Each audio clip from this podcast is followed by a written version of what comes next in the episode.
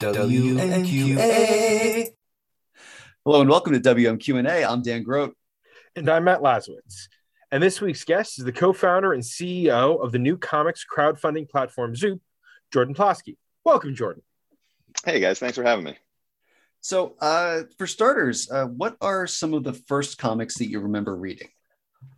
Wow. Oh, I, I, I like where we're starting already, but I think it, it's funny. Like my mind jumps to New Warriors in '91.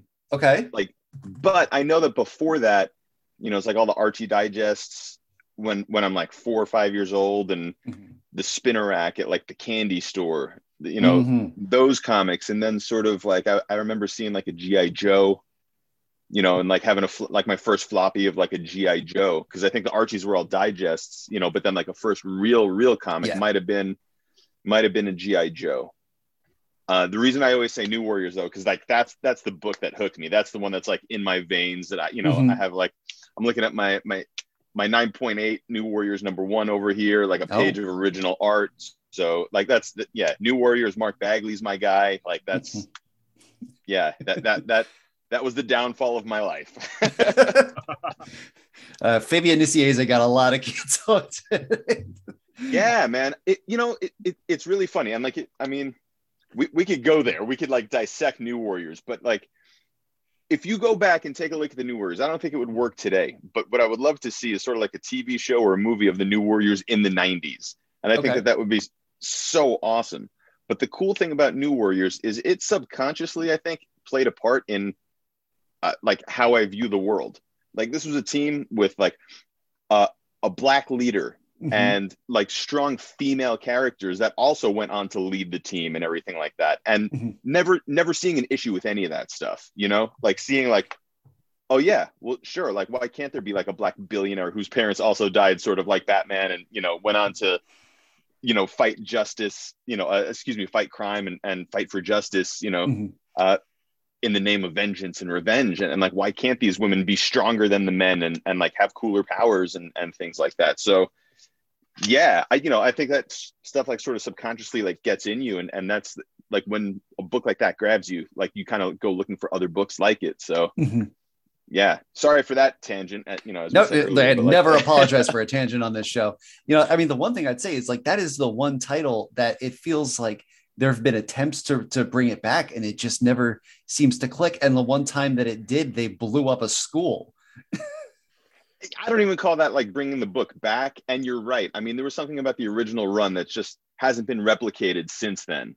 And I don't know if it's because it's so stuck in that time period, you know, or I don't know, it just captured the magic of like the early 90s comic boom. Mm-hmm. And it was sort of like this underdog comic that, you know, probably had no right to last 75 issues, but, you know, it, it, it, did. And, and yeah, I, I don't know. I, I, some sometimes I really just can't put my finger on like what it is. But it, it, that that's my book. That's like my answer to every question online. Mm-hmm. like new warriors, new warriors, new warriors. That, that is another thing about the early 90s though man a lot of books did, ran for like 50 60 75 issues that's true that maybe w- that definitely would not have today no for sure i mean i don't even think well definitely Bagley was off by 25. I think Nicieza, uh-huh. and I butcher his name. Nicieza, Nicieza, you know, Nicieza, yep. went to 50 ish. Yeah. I don't think he, you know, he 50 yeah. I, he finished the art like the epilogue after 50 and then was off after that. Like he did yeah, like two or three more issues after. Mm-hmm. Sure.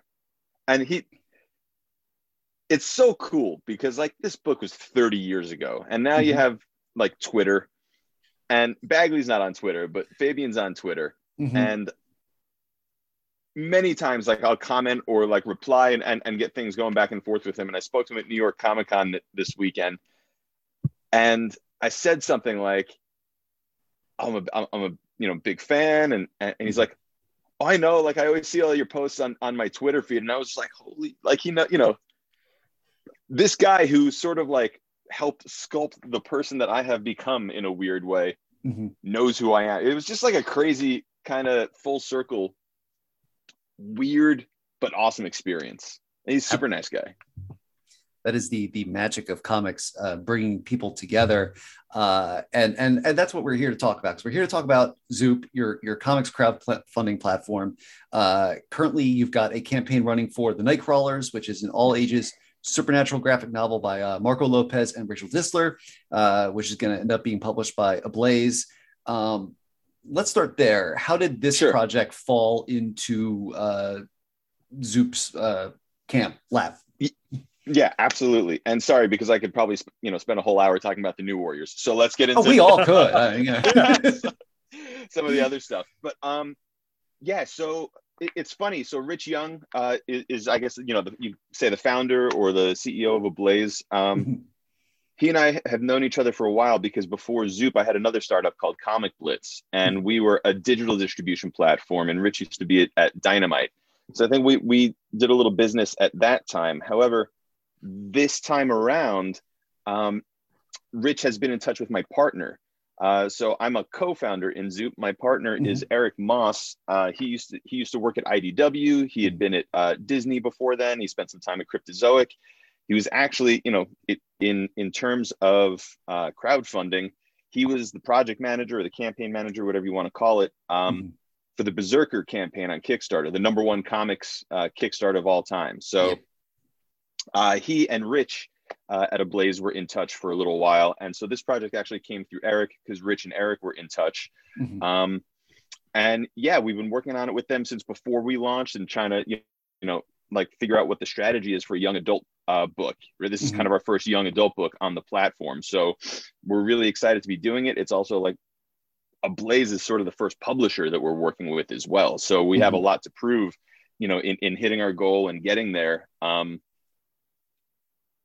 and, and it's, it's cool because they're utilizing the platform, I think, in the correct way. I know that that, that some people have like their issues with publishers using crowdfunding campaigns, you know, but I mean, mm-hmm. for anybody listening, please don't have a problem with it. Some of these publishers are not like mega corporations that, you know, just have unlimited bankroll to put out as much, you know, as much content as they would like. You know, mm-hmm. crowdfunding platforms such as Zoop and others allow these publishers to take less risk than would be normally uh, than they would normally have to take in order to put out new content. New content means new voices, means more work from more writers, more creators. So it's a really good thing uh, for all those reasons. Um, and the book is fun, and and the art is like super cool. Uh, it, it's it's simple, but all the every line means something. Like that's the kind of art I like. You know, sort of a Chris Samnee style. I would think. You mm-hmm. know, would be would be a good comparison. I'm sure Rachel, if she's listening to this, she'd probably be like, "Oh my god, like what a what a cool comparison." Um, but yeah, I mean, I think the art is super clean and fun. Um, you know, the book is for kids, but it's also for adults. Mm-hmm. You know, so if you're into just any sort of comics, if you're into horror, if you're into sort of, you know, I, I know the comparisons have been made to Goonies and Goosebumps and things like that. So if you're into sort of any any of that kind of stuff, come check out uh, Nightcrawlers. It's a sort of smaller dimensioned hardcover. Um, mm. So super, really nice packaging on that. We have digital versions. Uh, you can get signed versions. There's uh, either sketches or getting drawn into the book is one of the sort of premium rewards that we have, which is super cool. So if you have kids who who like reading, who like comics, who like graphic novels, they get to see themselves in a graphic novel. So Christmas is right around the corner. Might make for a very good gift if anybody's listening. Uh, it's it's like the jelly of the month club. It's the gift that keeps on giving the whole year. Uh, yeah. Hey, every time, you know, every time you open up that book, you get to see yourself or, or kind of show it off to your friends or mm-hmm. I don't know. It, it, it's it's very very cool. And then there's sketches as well. You can get your kid or yourself if you'd like drawn with you know one of the Nightcrawlers characters. So hmm. yeah, trying to do so, some things a little bit differently, not just like, hey, get a commission of Wolverine or Batman or something like that. Something a little bit different, a little fun, something mm-hmm. unique to this project. Very cool. So let's go from the micro out to the macro. What's the origin of Zoop? Uh, why did you feel like the world needed a comic specific crowdfunding platform? Sure. I love that question. The pandemic hit. that it, it's funny. Zoop, Zoop, I had always had the name in mind, and I actually had another business model that I was sort of pursuing. that really didn't take off. You know, and I never got like too far with it that the name was already associated with something else. So I held on to the name. And when when the pandemic hit, um, stores closed for two months. Diamond, who had at, at the time, a lot's changed, but at the time had a monopoly on the industry. They closed down for two to three months. At the same time, AT&T bought Warner Brothers, home of DC Comics. Mhm. They slashed their publishing output by 25%. What that means is 25% less work for creators. So you're seeing less work for creators. You're seeing that the the one way to get comics to people is broken. Right? So now all of a sudden we're starting to see okay, here's the traditional way of, of getting comics to fans. There are a lot of problems there. At the same time, you're seeing the rise of crowdfunding. And of course, through the pandemic, crowdfunding just went through the roof, right? They had their best year in 2020. 2021 is shaping up to be an even better year in terms of revenue uh, for crowdfunding platforms. So we started to take a look at that and see, well, crowdfunding's great, but here's all the things that we would do differently. And Eric and I got on a call, and this was even before uh, the Berserker campaign.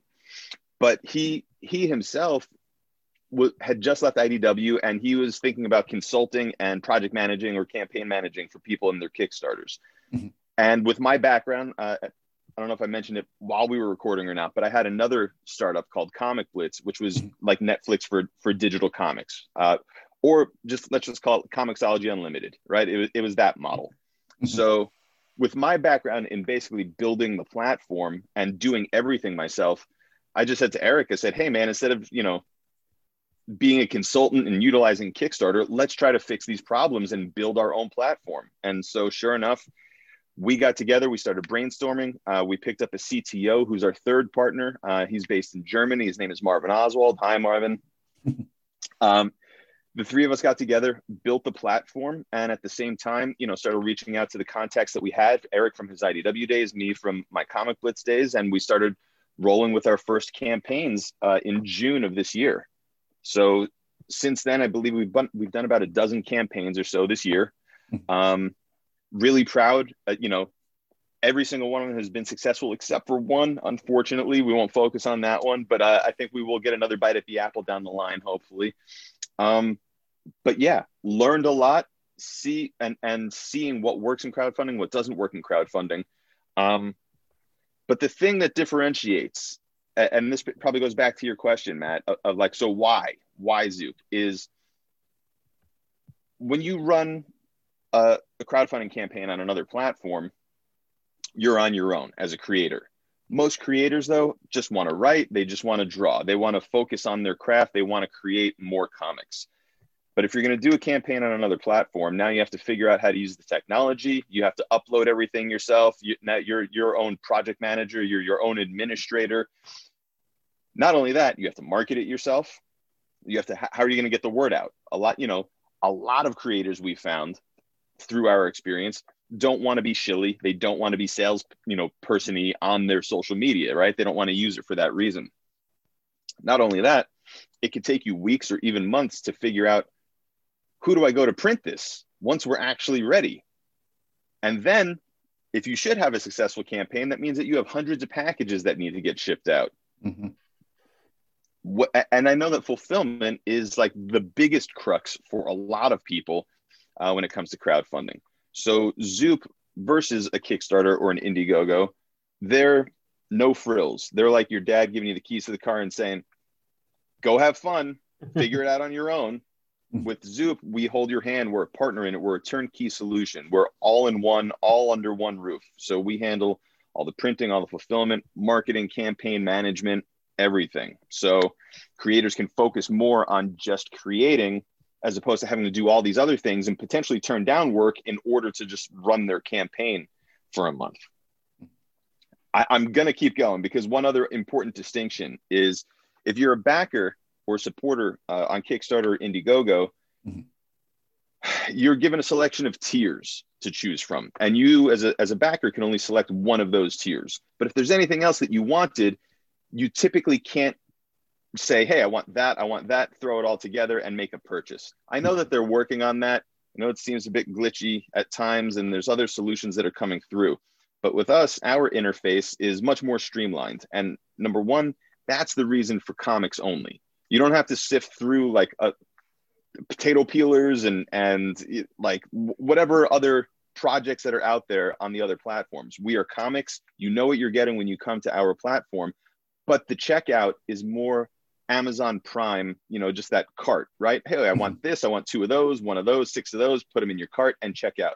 So there's no need for backer kit. There's no need for like an after campaign campaign, an add-on campaign, having to check out again, add your shipping later, do a survey and, you know, provide all that stuff. It just streamlines it, makes it so much more simple, not just for our clients who are the creators, but also for the supporters. So I think we're elevating crowdfunding, hopefully trying to do it you know best in class uh, in today's market. Okay, uh, and that was an answer. uh, um, so in terms of the the name itself, I know you said you mentioned it, it had kind of carry over carried over from another uh, project. Uh, you know, as you're sort of training people to get them to to recognize this service this platform you know are are you you know for example are you getting confused with like the brazilian financial services company or like the video game from speaking of 30 years ago? Yeah no i know. Well it's, it's funny. We tried to get because viacom uh, this is a deep dive but like viacom owns that video game and owns the name. Okay. So we actually we actually reached out to try to like buy the domain zoop.com mm-hmm they own that. They don't probably don't even realize that they own that because again, you know, the game is 30 years old for it was like for a Game Boy, and I don't yes. think they've done anything since then. Um, we ha- I don't think we've had too much confusion. In all honesty, I mean, if you were to type in Zoop Comics or Zoop crowdfunding, I think yeah. you'll be able to find us. Um, we do, you know, we do Google Ads, so we're typically at the top of that search. If someone was just to type in Zoop, you mm. should find us, and you know, either in the, the the advertisement or like in the top three. So fortunately, I don't think we've had too much confusion. You know, especially if you're going to see Portuguese in the description, I don't think you're going to click on that one. But um, yeah, I, I, it's been okay. It, the one thing that we got when we first came out and the first press releases were out, people were like, "Soup." you know, but like we, we, really haven't gotten that since day one, so I'm, mm-hmm. I'm not overly concerned with that. I think that the name is memorable it's quick it's it's snappy and yeah it, it, it is what it is now. The reason i mm-hmm. like it is because it doesn't pigeonhole us. It allows us to expand and do anything which is part of the plan. So i'm just going to throw that out there as well. Sure. Uh, so you know we've talked a little bit about the the team here and and the partners. Uh, you know obviously you've got people with kickstarter pedigree uh, we've already, you know, mentioned Eric and and Berserker, which did, you know, bananas numbers. Uh, you've got uh, Camilla Zhang has done some consulting. She was the comics outreach lead at Kickstarter for a time. Apart from the partners, I guess, how many people do you, are are part of this uh, system right now? Yeah, so it, it expands and contracts you know, th- there are some projects that we need a little bit more help that that we have our go-to people for. Mm-hmm. Um, but but the core team is really like on a daily basis. There's there's four of us. Mm-hmm. Uh, there's there's myself, Eric, who I mentioned, uh, our CTO Marvin, mm-hmm. um, our head of marketing is Brett Schenker. Mm-hmm. Uh, he also runs uh, a website called graphicpolicy.com. So if anybody's familiar with that, um, plus he moderates a lot of panels at conventions and things like that. Mm-hmm. So he, he handles our marketing and he, he's been crushing it um, in terms of email marketing, social media. He's he's our guy for that. It, like I said, there, there's some some other smaller services that, that we utilize like and, and outsource to people, mm-hmm. but yeah, we're, we're basically the four, you know, on a daily basis, and then every once in a while we have some others that we call upon. So small team, uh, big dreams, man. Mm-hmm. uh yeah no that's definitely that's usually uh, how it's how it starts um yeah so, uh, what makes a what makes a project a Zoop project? Are there certain you know threshold thresholds above which something has to qualify for you guys to want to take it on? Well, we do screen right and and this so far the platform is not just open to everybody and and Mhm. that's intentional we are a concierge service. So we are not just an automated platform like a kickstarter or indiegogo where anybody can just go upload all their information run their own campaign. We're Mhm. not set up like that just yet. That's in the plans. I don't have a timeline for something like that but that will eventually happen where people can choose zoop over any of the other platforms.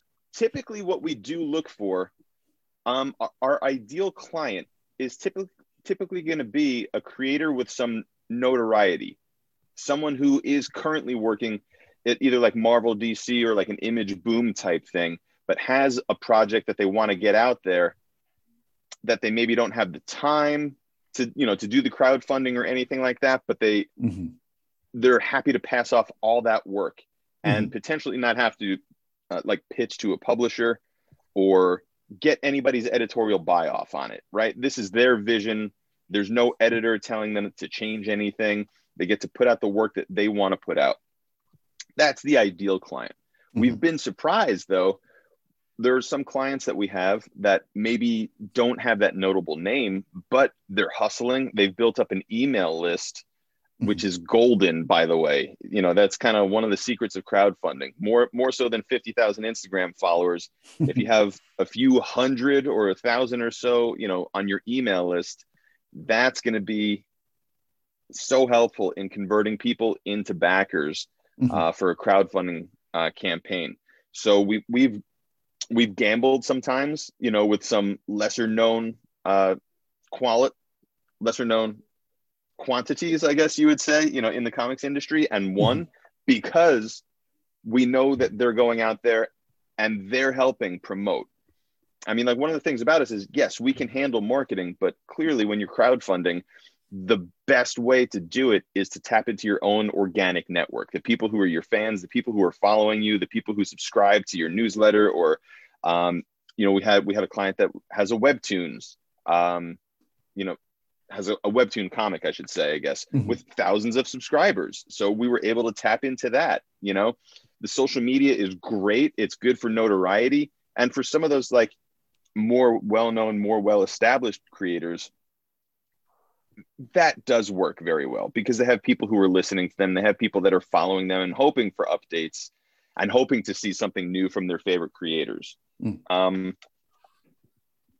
so that's a really long answer for a short question. I mean typically we like you know we like to see people that have some sort of notoriety but otherwise if you if they have you know an email list that has been conjured from you know doing tons of artist alleys and, and small press appearances at shows or whatever it is you know that's something that we'll roll the dice with as well Uh, a question. We got a couple of questions from Twitter, and one of them comes from Hey. number one question asker Asimov fangirl. Uh, she asks, although there have been a few cases of scams, most crowdfunding comics projects seem more likely to fulfill their goals, publication and other promised rewards. What do you think has made this possible? Well, I think a lot of people use crowdfunding probably as a one time thing. But if you're a comic creator, you're probably looking at, hey, if I do well this time, I'm going to do this again and mm-hmm. again and again. And if you kind of screw your backers, you're going to harm your reputation and people aren't going to back you again. So you you have to it, you either have to fulfill or you have to be transparent about why it's taking so long or what issues or problems that you're having. And I mm-hmm. think because comics is a repeatable type thing, that maybe there's more of an onus on comic creators to fulfill so that they can come back for a second bite at the apple versus, you know, if you come out with one product and that's all you're ever going to do, you know, then yeah, I, I- think that that might be the reason. Mhm. That's a that's a really interesting question, actually, though. we had uh, we had Karl Kesel on not too long ago, and uh, he was in the middle of a Kickstarter campaign, and he was kind of talking about how basically it's it's it's like a cycle of reinvestment. So you do the Kickstarter, and whatever money you make goes into funding The or, or or starting the, printing. next project. Yeah. Yeah. Yeah. Oh no. Ab- absolutely. So uh, you know, a lot of times, uh, re- realistically, a lot of times creators are not making a profit. That money is going towards the production of the current book, and to your point, you know, that's that's seed money for for the next book as well. Because if you're a writer, you need to entice an artist, you know, mm-hmm. and is that artist going to be just the penciler or the penciler and inker? Are they going to do colors as well? So you need a little bit of a budget in order to get your next few pages going you know for the next projects that you can do another crowdfunding campaign. Mm-hmm. it, it is. That it, it, it it's theoretically a new business model. I mean just take a look at jimmy palmiotti right? I mean they, mm. he's got it dialed in. Spike trotman's got it dialed in. Brian Pulido's got it dialed in. I mean geez you know those guys figured it out. They're tapping into their fan base and and that is their business model. They don't go to retail. They don't have distribution to, you know, mm-hmm. to retail anymore. That they make their money direct to consumer. They figured out a way to speak to their fans on, you know, quarterly, you know, ho- however however frequently they're putting out their books. But, you know, back to the earlier question, they fulfill. Mm-hmm. and their reputation is great. So people keep coming back. They get new backers all of them, you know, and and because they have a positive reputation, they have high quality product, mm-hmm. they fulfill on time or as as quickly as possible with updates. Um, you know, with great reputations, you could build a career through crowdfunding, and I think we're going to see more and more of that. Mm-hmm. Yeah, no, J- uh, Jimmy's Jimmy. I mean, Spike obviously is a great example. Jimmy, I mean, you don't even. I don't even can't think of the last time I saw a book with his name like in an actual comic shop, but the guy is like a you know, at least from an outside position, feels like a self-sustaining economy at this point because he's he's all he's always kickstarting something. yeah, he is. I mean, and I think you know he's smart. I'm not going to reveal any secrets that I'm kind of like witnessing. You know, this isn't what you know he's told me or anything, but like I, I, I see how it's done. Um, he's he's smart about it, and yes, he does. I think he still does do work on like Harley Quinn and things like that. So I, I don't think he's out of like major comics or just you know that mm-hmm. type of stuff. I think he's he's he's got multiple revenue streams, and that's that's kind of the name of the game, especially in if you're a comics creator. Yeah, absolutely.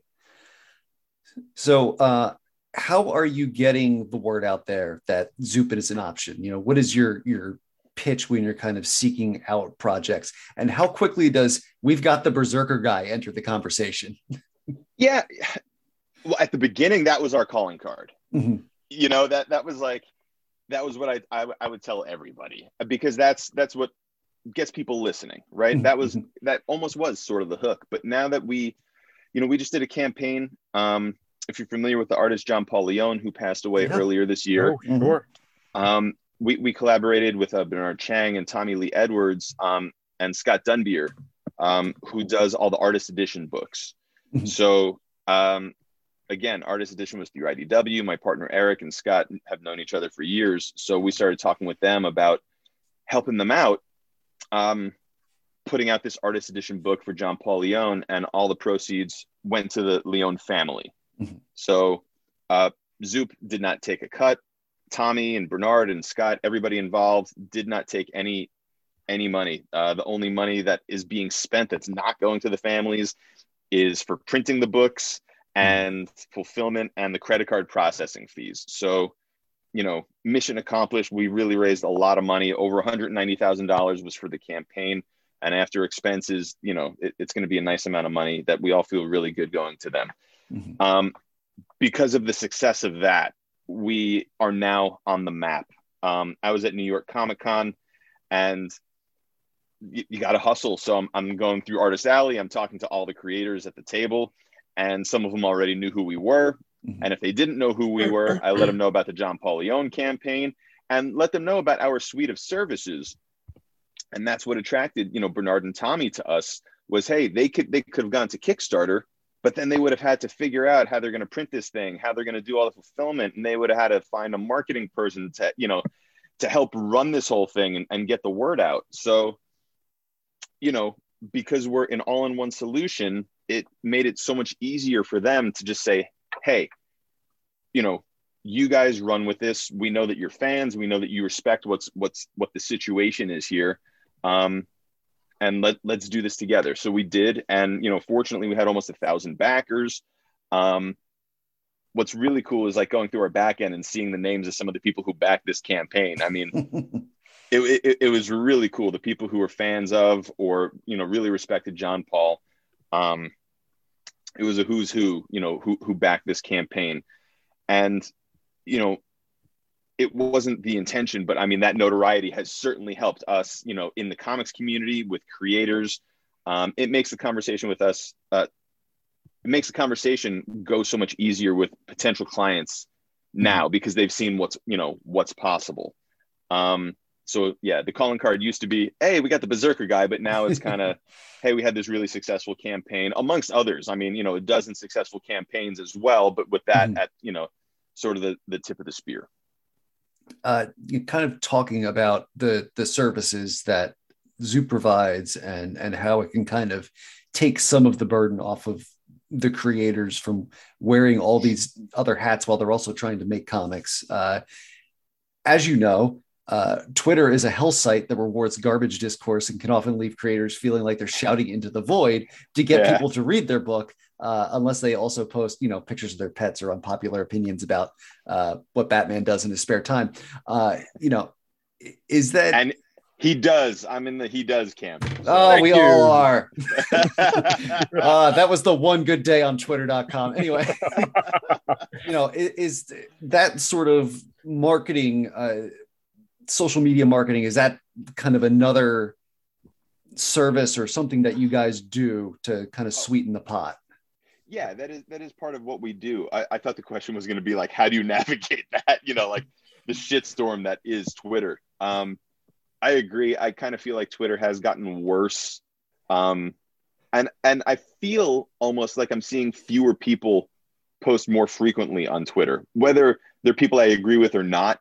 Mm-hmm. You know, I, I just feel like I'm seeing fewer voices on Twitter, and I don't know if that's for real or if that's like an algorithm thing. Yeah, no, hard to tell. yeah, Twitter's definitely. Um, I don't think it, it's the tool that it once was for promotion. Um, mm-hmm. I, I don't know if you guys are familiar with the the writer Aubrey Sitterson. Yeah. Uh, mm-hmm. He he just had a campaign for uh, volume two of his book called Beef Bros. Yep. And and they just cleared it. They made, I mean, they had a very lofty goal. Thirty thousand dollars is a very high mark for a crowdfunding campaign, mm-hmm. uh, and they did it. But you know, in his updates, he was saying like, "Hey, I feel like Twitter is not the place anymore that helped us so much last time around. Mm-hmm. You know, it's become so much more difficult to like break through all the noise and like you were saying, you know." all this like weird fighty interaction on Twitter and people potentially are leaving Twitter. You know, I, all the thoughts I had were kind of, I was like, oh, maybe I'm not the only one thinking this and seeing this. You know, mm-hmm. um, I, I, just bring that up because I, it felt like it validated sort of what we're seeing as well. Mm-hmm you know, I think Instagram is changing a little bit too, where it's not just enough to post. Now it's all about like reels and stories as opposed to just static images. So mm-hmm. you, got to figure. Sometimes you just have to figure out how to like roll with the times and and see like what the hot thing is that you need to hop on. Um, we'll see what happens with Facebook as well with this whole meta thing and yeah, I, you know, I this is a whole other conversation about social media, but I mean, look, that's like that has been the primary way for the past few years that people exchange information and promote new products maybe there's a shift coming i'm not sure what that shift is to but it seems like maybe we're entering a new phase matt you look like scared and so i'm just thinking dan are we gonna have to get a tiktok for the podcast uh, I, I, I, matt i never even made it to snapchat so. we are old i was gonna say yeah i I mean, yeah. Look, I'm I'm you know 40 as well. So like, yeah, same I here. Like, yeah, yeah. I feel like I missed. I, I, I never had a Snapchat account. I have an 11 year old daughter who has TikTok. Mm-hmm. Like I don't get it, you know. But there's the tried and true methods up until something else comes along, and you know that your demographic is there. I don't mm-hmm. think the comic demographic is necessarily on TikTok yet. So I still feel like Facebook Instagram, Twitter are where our fans, where our demographic is. that may change. And if it does, we're going to have to change with it. So Mhm. we'll see. um, who I just I asked this just kind of scrolling through the Zoop Twitter account. Who on the team is responsible for uh, coming up the with the uh, with the memes for tweeting about projects? Because it seems like Zoop has a fairly consistent meme game. I'm seeing cats. I'm seeing Bernie Sanders. You know, really just rocking the hits. that uh, uh, we got to give it up to Brett, uh, our head of marketing. He's the Mhm. one, you know, he throws them up there and we let him roll. I mean, it, it- it's really his game to run. So uh, we tr- we try to keep it fresh. There's only so many times that you could post the same thing over and over again, like buy my, co- you know, buy my comics, support this book. So you try to keep it fun, try to keep it engaging, and yeah, hopefully we, we're going to change it up even more. Uh, you know, that's just part of having fun, dude. We work in comics; like it doesn't have to be serious all the time. Yeah. How many ca- campaigns has Zoop handled at one time so far? And then also, what is the most different campaign that uh, y'all have ru- run since launching? Sure. So we're currently still running all of them, and that doesn't mean that they're all live, but they're they're all in different phases right now. So Okay. we're still handling for our first campaigns the printing and the fulfillment. Mhm. Now we should have been done with a lot of that stuff, but because of the supply chain issues around the world, we're still dealing with logistics and and shipping. We have books that have been sitting in the port for weeks. Mhm. They're printed, they're done, they're just sitting there because they can't dock. So we're involved almost every day with updates from um for excuse me, updating our clients, getting information from the printer who, you know, has any sort of tracking number information on the boats and keeping our fulfillment uh, partners up to date on when they can expect, you know, these books to be shipped from the dock to them. So we still have portions that we're working on for every single one of our campaigns, Mhm. which is which is a lot of work, you know, and it all overlaps all, all at once. Uh, the most campaigns that we've actually had live at one time, I think, is Mhm. either three or four at this point. Okay. But you know, for but for a company that's starting out, it helped us get our legs underneath us, and, and we're looking Mhm. to definitely expand that starting next year. Uh, you know, after the holidays. Um, in terms of what the most different campaign has been, um, it might be what we're doing right now with Nightcrawlers. This is our first young adult book. You know, every Mhm. other book so far has been, you know, pretty standard, like superhero fare, um, Western comics, if you will. You know, the, the type of stuff that when you think of like Superman, Batman, and all the independent comics, that would be something like that. I think that that's this is the first one that strays away from that, or maybe not the first. Uh, Stone Harbor Comics. I, you know what? I can get into like each one of these campaigns of how they're different, but um, Stone Harbor Comics was the guy from Webtoon, Mhm. um, but he did not one graphic novel. He did two graphic novels. This was a launch of his publishing company, Stone Harbor Comics. Mhm. So this was seed money for him to put not just one but two graphic novels out into the world in print. Mhm. Things that that had uh, limited releases on Webtoon, and when I say limited, I think maybe two or three uh, issues worth. But now, if you were a backer on his campaign, you'll get the full five issue uh, trade paperback or graphic novel. Okay. Um, and this is, and then he's going to continue to, to be putting out more and more work through Stone Harbor Comics. Then we had the John Paul Leon campaign where it was an artist edition. You know, this is a high end, um, high end book.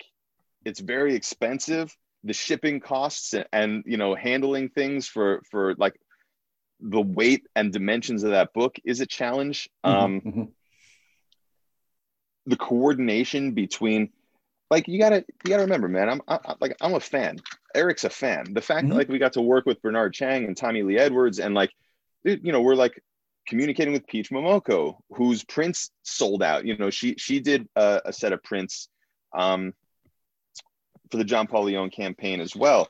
You know bill sienkiewicz walt simonson i'm having conversations with. Like it you know it's it super cool. Um I, I feel like I'm leaving people out. I, I, Lee Weeks um, did a print. I'm trying to think. Oh, man, now I feel terrible. Oh, Duncan Fegredo and Sean Phillips, and you know the fact that they auctioned off their original art for the prints that they did for this, and Mhm. you know, there, there's so many cool things that like we've got to do. And and you know, Brett, Eric, and I, the comics fans here, we said like if we do nothing else in the world of comics, the mm-hmm. high point so far in our careers is being able to bring the Winterman Artist Edition mm-hmm. To the world, you know, in the way that we did, and like really feel a sense of accomplishment and pride in. I don't know. It's, it's just like such a feel good type of thing. It's an unfortunate situation, but to be able to to provide mm-hmm. like you know six figures to a family it's no replacement for your husband or your father but you know the fact that we were able to do that like we're we're all very proud to have had a part in that so i just keep going on these tears man. I apologize but we made it clear. We like it when you talk. And and i will say the first campaign that we did was was it was a book called uh, slow city blues. Yeah. They had more variant covers than any dynamite book that's ever put out you know and so that's fired. Yeah yeah. But but, but like Not, hey nothing wrong with it but yeah but hey, to, to, their credit though david finch uh, paul pope uh, howard porter derrick chew uh, brett booth philip tan. This is all off the top of my head. I know oh francesco mattina uh, juan tino tedesco uh, yasmine putri. I mean like yeah murderers row. And you know all these variant covers and one of you know brings up another good point. Something that we do for our clients that kickstarter doesn't do is we're in touch with retailers and we're doing mm-hmm. exclusive covers exclusive retailer covers. So you know it's it's that whole thing like hey if you have a store you want your own cover we got you covered. Oh man i really wish i didn't say it like that. It did not sound cool at all. Um, but if you were a store had you, you had you not cover, commented on it i would have let it go oh man but i it wasn't like a planned pun but then i said it and it, like i was like wow that sounded really bad. Editor hey who edits this thing? Come on. I'm, I'm kidding i'm kidding. Ah forget it. Leave it in. We're, we're all geeks anyway. You gotta own it man. It's all good. Yeah, yeah. own the but pun. Yeah, but it, it, but it's it's really cool. Some of you know some of the clients that we've had we've been able to do that um the exclusive retailer covers. And that that's a huge boost to any campaign. You know those, those are some high ticket items basically and it really helps these creators get their books made. So it's just another advantage and another reason for creators to potentially come to zoop. So you know that was that was a lot of stuff. That was a lot of you know big names. There's a lot of uh pro as you said you know 11 out of 12 projects so far uh fully funded. What is the strategy uh for you know that one out of 12 that doesn't make goal you know what what do you do then? We cry 1st mm-hmm. first and foremost. Um we try to figure out why you know? Mm-hmm. um we had established creators. We we had gorgeous artwork. You just sometimes you don't know like what the reason is. Um mm-hmm and you know we had a debrief you know our team and their team kind of got together and tried to like figure out like hey what went wrong and and the, you know no hard feelings because they you know they know that we worked our ass off i mean mm-hmm. here's here's the thing we you know we don't get paid unless the campaign is successful so we want the campaign to be a success just as much as the creators do mm-hmm. you know mm-hmm. because of all the work that we're putting into it we don't want to walk away with nothing so but hey it happens i'm sure it'll happen again. And it's it's sometimes you just don't know. Um, they did a lot of good research after the fact um, reaching out to their fan base and seeing what the what the input was like. And i think that they're going to you know take those comments and that input to heart and they'll reattack. They're going to they're going to go back out there with it. I'd like to think that we're going to be involved and that they're going to come back and we're going to do it together. I would love that if they didn't know hard feelings you know we're, mm-hmm. we're all cool. Every everything is good. It wasn't like this like you guys brought us to your platform and you told us you were going to do these things and it didn't happen. It, it wasn't like that at all. So mm-hmm. i think that we learned a lot. We could apply what we learned and potentially hit it next time. Okay. And then you know mm-hmm. kind of looking ahead uh you know it sounds like you know we've already we've already talked a little bit about why it does make sense for for publishers to to do crowdfunding campaigns and all that. Um, one of the things that I, you've still got coming up that I've read, uh, you've also got uh, I think Chris Ryall coming in to use Zoop as part of his strategy for launching uh, Syzygy uh, next year. We've had a lot of conversations uh, mm-hmm. with Chris, and I know that he has a lot of other things going on at the same time. Sure. Um, I can't reveal too much, but I mean, you probably saw if you knew that much, then you mm-hmm. probably also saw that he has also launched uh, some other books through Image as yes. well. Mm-hmm, mm-hmm. So it's a, it's a balancing act and a, and a, scheduling act, but I know that one of these days, yeah, so mm-hmm. we're, we're going to be rolling out something. I, that's probably as much as I can say right now because comics is the most secretive business in the world. uh, of course, absolutely, and and again, multiple revenue streams. So exactly, exactly. Um, What's what's one of the biggest challenges that you've faced uh, getting Zoop off the ground this past year? Yeah, people saying to us like, "Why would I go with you instead of Kickstarter?" That's number one. you know, um, it, it's really hard to start any business, you know. Mm-hmm. But when you're when you're new and you're competing with like the, the established giant, which I've done before, mm-hmm. and lo- and lost, you know. But like this time around, I I feel like we have a chance because we're super serving the client. We're providing them so much more than they even realize potentially that they need in order to do crowdfunding. So I think what there's people who get it and those are the people who come with us. And if there are people who just have too many objections, cool, I'm not going to fight with you. Like you're already showing that it's not going to be really cool if we work together if, if you can't understand the basic premise of like we do this you get to keep you know writing or, or drawing your books mm-hmm. so you know we've had people that we have had conversations with and and you know it hasn't worked out we haven't rolled projects out together mm-hmm. and that's fine too you know there are people who think and we won't get into specifics but like there are definitely people who aren't willing to pay the premium that we charge because we charge more than Kickstarter because we're providing more than Kickstarter. Mm-hmm. And you know, if people aren't willing to, you know, sh- yeah, share or give up that much, that's fine too, you know? Mm-hmm. Then you're, you know, you're going to wind up spending your time and your effort to do those things and it all depends on how people value their time. That's really what it comes down to. Certainly. How was it uh, during that first campaign you know you're putting slow city blues out there. You know were you a little bit more nervous than you you know normally might be or or are by now when it comes to you know launching campaigns? Absolutely. Oh my god absolutely. That was every single day. Running a crowdfunding campaign is like watching the stock market. Mm-hmm so for anybody listening that has stocks you know that you can't keep your eyes you know like on yahoo finance all day or wh- wherever you're trading. Like mm-hmm. you're going to drive yourself nuts. Like every little you know dip or high you're just like it's heart attack inducing. So it was really difficult to learn that. And at the same time we're responsible for our clients and trying to set their expectations. Like hey guys, it's typical for a campaign to sort of slump a little bit in the middle. It's like, mm-hmm. you know, a, a crowdfunding campaign has a huge first few days and then a huge ending. And in the middle, it's gonna be a lull, you know.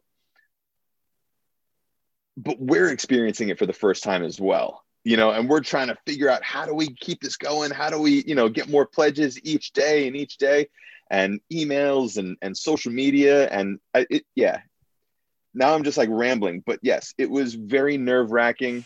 Um, I did not sleep well at all.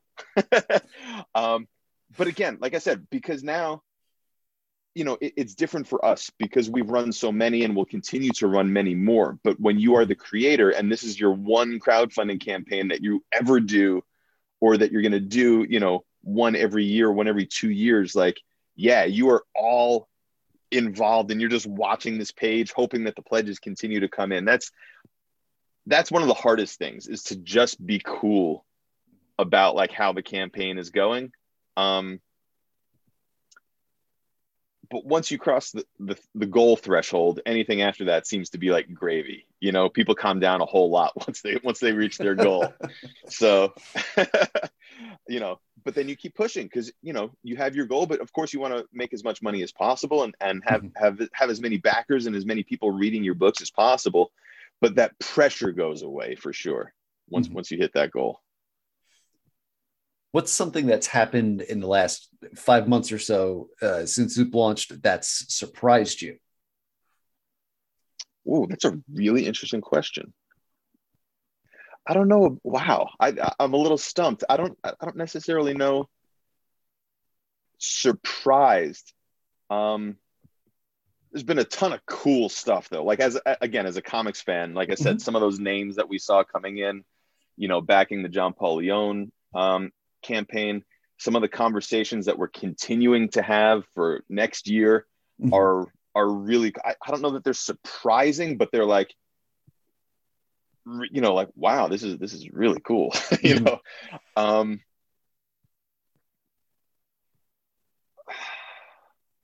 i mean my my i guess estimate or goal for the john paul leon campaign was i i wanted to get over a hundred thousand dollars. Mhm. you know there were people who had different benchmarks that they thought we might reach. Mhm. so 190,000 plus, I, I, we might be at like 192 or something like that, definitely exceeded my wildest expectations. So maybe that was like the biggest surprise. Um, It's a pretty good surprise. that was a great surprise.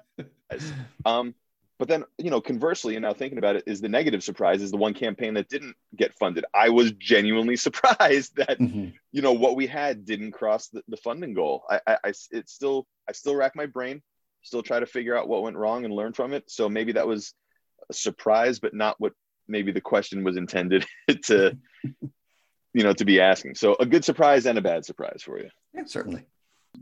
Overall, the comics industry is in a weird place right now. Uh, you know, we've already talked a little bit about supply shortages, paper shortages, shipping uh, challenges, delays at printers. Uh, what are and this and this is this is our second asthma fangirl question. What are some of the main challenges in crowdfunding right now uh, that you're, you know, we've we've talked a little bit about solutions that you guys have offered, but like, what do you see as the biggest issue right now? that's really interesting. I think it's sort of platform specific. And what i mean by that is like zoop might have different issues than kickstarter might have different issues than indiegogo. Um i just saw that I mean, I just saw Indiegogo now is going to start like screening content. So if you're like putting out some content that might not be agreeable with the vast majority of people, you might be screwed. Oh, that only Um, took three years of Comicsgate. Uh huh. Yeah. Um, Uh, if you're on Kickstarter, you like, and if you don't hit the algorithm correctly, you're not going to be a featured campaign. You're not going to get on their homepage and you know be a project that they love. And if that doesn't happen for most people, it's a really tough, tough climb to to reach your goal. Mhm. Um, with us, the challenge, like I guess for you know doing a campaign, number one with us is like we're not the doors aren't open just for anybody, Mhm. right? So you know it, it's figuring out if we'll if we'll work well together, if there is that certain criteria that we're looking for in order to like you know put out a campaign by somebody. Um, but then understanding this is this is this is a good one is understanding that if it's your book no matter what platform you're on you still need to promote it. And Mhm. again it goes back to something i said earlier a lot of creators don't want to shill. They don't want to sell. They don't want to you know hit people over the head with it Mhm. but you have to. You have to. The people who are successful do it. And they're successful. So what does that tell you? It doesn't bother people. You know if you're if you're listening to this if you're a creator and you're thinking about crowdfunding promote promote promote promote promote promote promote. And when you think you've done enough promote some more. Mhm. and if it pisses people off they weren't going to be a customer anyway. And the more you promote the more customers the more fans the more supporters backers you're going to have. Promoting is never going to turn people away if it if it does they weren't going to back your project anyway so get comfortable with promoting you're in business for yourself you know you may be a writer or an artist, but there's so much more to it, and we could spend a whole another hour on that. uh, ABC always be promoting, but uh, exactly, exactly. Yeah, no, let's uh, let, well, let's cool down. We'll have a little uh, fun before we close out here. Uh, we uh, like to, uh, as a regular part of the show, ask our guests about their pets. We saw your little friend walking around there in Yeah. the background. Yes. He's sleeping on the bed. I, I think he's a sunk in. I don't know if you could see him or Uh, yeah, I saw a head for uh, move around a couple of times. But yeah, tell us about your cat. Please. But, well, so that's a dog. I know that when he walked. Oh by, shit! I thought that was a cat. no. You Oh guys my are- God. he- He's a 12 pound Jack Russell Chihuahua. Oh, He's going to be 14 years old in January, and his Oh, name wow. is Snoopy. Yeah, that's Snoopy. Snoopy, and he's the best. Snoop. uh, he, Yeah. His ears didn't even move when I did that, so I'll, no, I'll, he I'll leave him be. I saw the black and white and just assumed it was a tuxedo cat. I can't believe that. Wow. Sorry, Matt. I thought that was a point for you on the board. but- No, no. See, I thought it was a dog. I was like, oh, I guess I was wrong. I thought it was a. I, I thought it, was a dog. dog. I guess it was a cat. I am a dog person, Mhm. 100%. Mhm. It, it's all fair. We we've been having a, we we we've had a run of dog people lately. He, he's my fur baby, man. He's, he's, he's my buddy. He's, he's like my Mm-hmm. Chewbacca, my co pilot everywhere. So I love him. Right on. That's great. What, what do you guys have? Cats, dogs? Dan, are you a cat person? uh, Matt is the cat person, Yep. uh, Ah. and then I am the dog person. I've got two miniature dachshunds. Oh, And awesome. I I have one sweet little old lady who I guess has decided to stay with my wife tonight. Usually she comes up here, which is why I record, you know, curled up in the bed because she usually curls up on my lap while we record. Gotcha. But she's just, I guess, decided, okay, well, I'm going to stay with you tonight. Aw. It's fine because I work from home and she was on my lap all day, oh, okay. which is wonderful until it's like, I really need to use the bathroom, Bess. Totally. sweet Or, girl. or just move my leg a different way. Mm-hmm. I was gonna say, usually about halfway through the recording, there's like a gray mound that forms on the bottom front of, of the uh, camera. Matt's screen. Yeah. You just see the bottom, you see her head right around there. Like, hi, whoop, whoop. Awesome. Ah, She's my sweet girl. Even though she she's 14 and a half too. So she's she's a, gr- she's not my grumpy old lady, but she's the best. Awesome. Awesome. so, uh, what are you reading right now? This is like a plug for the local library. I Okay. love the li- I love the library. Mhm. Um, I get stuff for my kid all the time, and then I'll go check out the graphic novel section. And there's a book that I never knew existed. Um, it's called 1985 from Marvel, and Okay. coincidentally, Yes. Tommy Lee Edwards is the artist. Mhm. Written by Mark Millar, I believe. Mm-hmm. Yeah. which is which is funny because they're working on uh, another like Jupiter's Legacy comic together. So I just I I just cracked it open. I got like a page into it or something, so I can't even Mhm. say that I'm reading it. But it, it's this book I never knew existed. Happened to see it on the shelf. I know nothing about it. I don't know if anybody like listening ha- has read it. It being around comics so frequently and talking with people about comics, and this book has never come up. Mhm. Like Dan, I could tell. Like you haven't heard of this book, Matt. You were I, like, I've I've heard of it, but I never second. I never read it, and I'm actually I, I- have no idea what it is. I- Part of me feel I, that doesn't have some. No, never mind. Never mind. Yeah. I just remember it. I worked in a shop for 15 years and I remember selling it, but I don't remember anything beyond it passing over the counter at one point or another. Yeah. Gotcha. Yeah. Hmm. Um that that's the latest book I cracked open, but um I mean I have Comixology Unlimited, so I'm always reading stuff on there. I have Mhm. Hoopla again with the library. Um and I'm I, it, it's funny lately like my my sort of like comfort book is Infinity Gauntlet. Okay. I don't know why I just continually go back to that. Like, you know, Ron Lim, that's my Silver Surfer, that's my Adam Warlock, that's my Thanos, you know? hmm Like uh, like there's more beautifully drawn Thanoses, you know, but like Ron Lim is my Thanos. Like that Oh, yeah. you know that that book for some reason, and not even George Perez. Sorry, I know that people are probably like, "What are you talking about, Ron Lim?" You know, it's George Perez, Infinity Gauntlet. But like, there's something about like I don't know that that series for some reason, like I just continually go back to, continually go back to. Um, started re- re- rereading the Hawkeye, um, you know, Fraction Aja, Aha, Mhm. however people pronounce his last name, because you know that's hot right now as well. Yep. Um, and their their work on Iron Fist is sick too. I don't know if you guys ever read the Fraction Aha Oh, yeah. Iron Fist. Oh, Oh, yeah. my god. Oh man. Um, I'm trying to think. I hate this question because I feel like I read so much that I can't even like Mm-hmm. it. You know, it, in one ear out the other. Uh, Here's another one. Um, I think it's Marjorie Flanagan. It's from AWA from Garth Yes. Ennis. Yep. Yeah. Yeah. Uh, Mhm. the, the time the time Temporal uh, criminal, I think. Thank you, thank Yeah. you. Garth Ennis fucking rules, and that book is no exception. So if you're not reading that, find it, check it out. It's awesome. I, you might not think it's awesome, but it's totally my style of book. So uh, yeah, the way he writes speaks to me. Right on. Um, well, Jordan, this has been uh, fun. It's been an hour. Final question before we let you go: How can people follow you online and keep up with Zoop and all the projects that are coming out through there? Yeah, so the, the website is zoop.gg, not zoop.com, not zoop.net, zoop.gg as in good game. Um, on there right now, we have the Night Crawlers. That's the live campaign. Uh, coming up, we have another campaign from Jay Gonzo, uh, La Mano del Destino Volume 2.